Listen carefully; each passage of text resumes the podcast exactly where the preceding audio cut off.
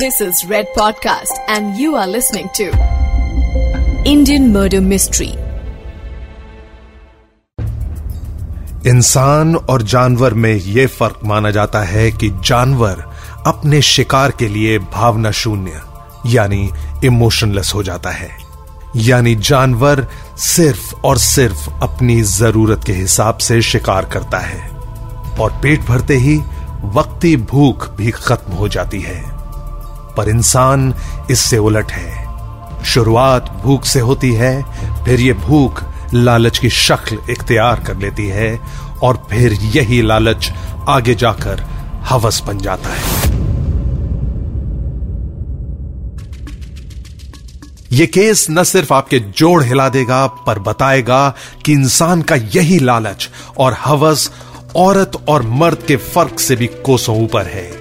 इस केस की शुरुआत हुई 1999 यानी 1999 से, पर 2008 तक इस अपराधी ने 9 साल में न जाने कितने मासूमों को अपने लालच और अपनी बदनियती का शिकार बना दिया। अक्सर माना जाता है कि महिलाओं में सब्र, प्यार और सेवा भाव बहुत होता है। पर यह केस आपको बता देगा कि महिला भी एक पुरुष अपराधी की तरह एकदम कोल्ड ब्लडेड और उतनी ही क्रूअल भी हो सकती है। मैं हूँ सौरभ और इंडियन मर्डर मिस्ट्री में सुनाऊँगा आपको कहानी एक ऐसी औरत की जो कहलाई हिंदुस्तान की पहली लेडी सीरियल किलर ये केस है साइनाइड मल्लिका का। एक ऐसी औरत जिसके मन में न दया बची, न ही किसी भी किस्म का पछतावा रहा। साइनाइड मल्लिका, उर्फ़ केम्पम्मा के बचपन के बारे में बहुत ज़्यादा जानकारी उपलब्ध नहीं है, पर कहते हैं कि यह कगलीपुरा नाम के एक छोटे से कस्बे से है जो कि कर्नाटका में है।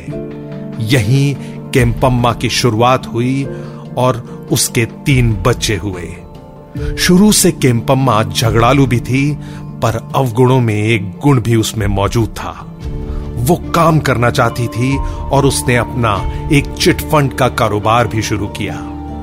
शायद इस कारोबार से ही पैसे की ज़रूरत, पैसे का लोभ बनी और फिर इस ही लालच ने आगे जाके जुर्म की शक्ल ले ली। पति पेशे से दर्जी था और अपने पति और तीन बच्चों के साथ केम्पम्मा चाहती तो एक शांत और संतुष्ट जीवन जी सकती थी। पर अपनी पैसे ठगने की आदतों के कारण केम्पम्मा ने दुनिया भर में बदनामी कमाई। यहाँ तक कि जब बार बार बोलने और समझाने पर भी केम्पम्मा ने अपनी आदतों से तौबा नहीं की और पूरे परिवार का जीना दूभर हो गया, तब पति ने केम्पम्मा से छुटकारा पा लिया और उसे हमेशा के लिए छोड़ दिया। यह शायद केम्पम्मा की ज़िंदगी का वो मोड़ था, जबकि वो चाहती तो एक अच्छी, सच्ची ज़िंदगी की राह चुन सकती थी। पर केमपम्मा के सिर पे सिर्फ़ पैसे की हवस सवार थी। पैसा, वो जो सिर्फ़ दो वक्त की ज़रूरत नहीं, बल्कि तमाम शौक पूरे कर सके। पहला जुर्म कई बार गलती होता है, पर जब यह गलती लत बन जाए तो जुर्म आदत में शुमार हो जाता है। 45 साल की उम्र में जब केमपम्मा पकड़ी गई, तब केस को जानने वालों और मीडिया ने केमपम्मा को नाम दिया साइनाइड मल्लिका। क्योंकि केमपम्मा का हर शिकार वो था, जिसे मल्लिका ने जानलेवा पोटेशियम साइनाइड चटा के हमेशा के लिए मौत की नींद सुला दिया। पति से अलग होने के बाद कहते हैं, केमपम्मा ने घरों में काम करना शुरू किया। खाना बनाना, कपड़े धोना या झाड़ू पोछा लगाना, पर घर पे सफ़ाई करते हुए उसने कई घरों में हाथ सफ़ाई भी शुरू कर दी। इसके चलते केम्पम्मा कहीं भी ज़्यादा टिक नहीं पाई। जब घरों से काम मिलना बंद हुआ तो केम्पम्मा ने ज्वेलरी यानी जेवर की दुकानों में सोनारी का काम भी किया। यहाँ भी केम्पम्मा अपने हाथों को काबू में नहीं रख पाई। धीरे धीरे जैसे जैसे लोगों का केम्पम्मा से विश्वास उठा तो काम के लाले पड़ते गए। यहीं अपने जुर्म का पहला बीज बोया केम्पम्मा ने। बेंगलोर के एक मंदिर में उसे एक परेशान महिला दिखाई दी। महिला का नाम था ममता राजन। केमपम्मा ने खुद का परिचय लक्ष्मी के नाम से दिया और धीरे धीरे अपनी चिकनी चुपड़ी बातों से ममता का विश्वास जीत लिया। उसने ममता से कहा कि ममता बहुत परेशान है, पर अगर वो ईश्वर पर विश्वास रखे और केमपम्मा की माने, हिम्मत ना हारे तो सब कुछ ठीक हो जाएगा।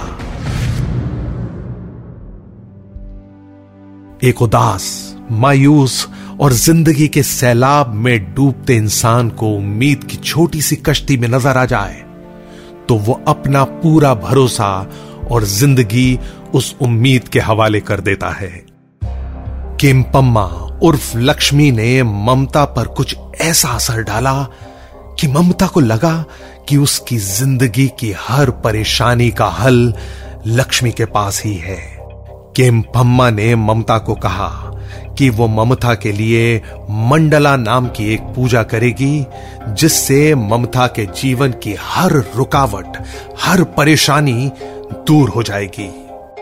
पर केमपम्मा ने ममता के सामने शर्त रखी कि मंडला पूजा के दौरान ममता के अलावा उसके परिवार का या रिश्तेदारी या दोस्ती में कोई भी सदस्य वहाँ मौजूद नहीं होना चाहिए।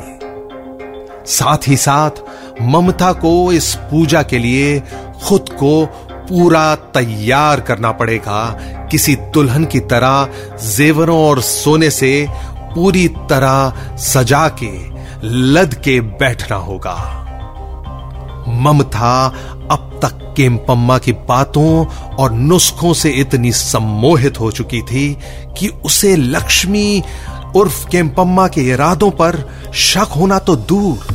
भनक भी नहीं पड़ी कि उसके साथ आगे क्या होने वाला है। 19 अक्टूबर 1999 19 अक्टूबर 1999 की रात को पूजा ममता के घर रखी गई।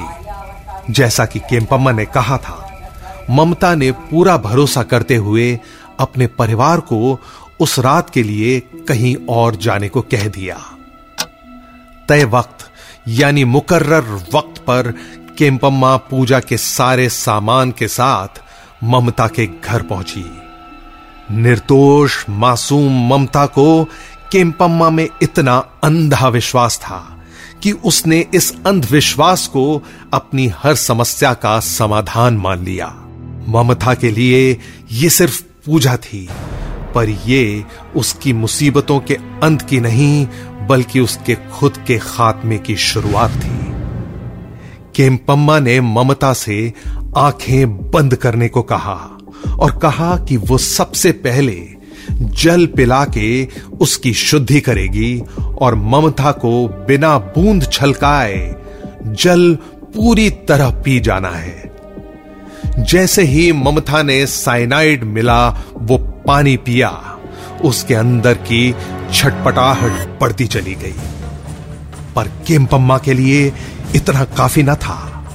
केमपम्मा ने ममता की नाक और मुँह अपने हाथ से पूरी तरह बंद कर दिया। साइनाइड ने पहले ही ममता की ज़िंदगी पर मौत की मोहर लगा दी थी, पर केम्पम्मा ने उसके आखिरी कुछ सांसों को भी समय से पहले छीन लिया।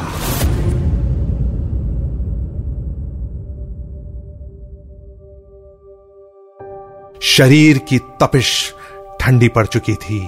ममता की लाश सामने थी पर केम्पम्मा को वो लाश नहीं दिखी, न ममता पर किसी भी किस्म की दया थी। उसकी आँख में सिर्फ़ वो सोना और जेवर थे जो ममता की लाश ने पहने हुए थे।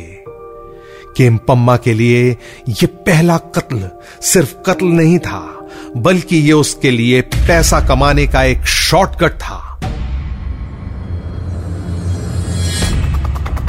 इसके बाद शुरू हुआ सिलसिला दिल दहलाने वाले एक के बाद एक कत्ल का मैं हूँ सौरभ आपके साथ।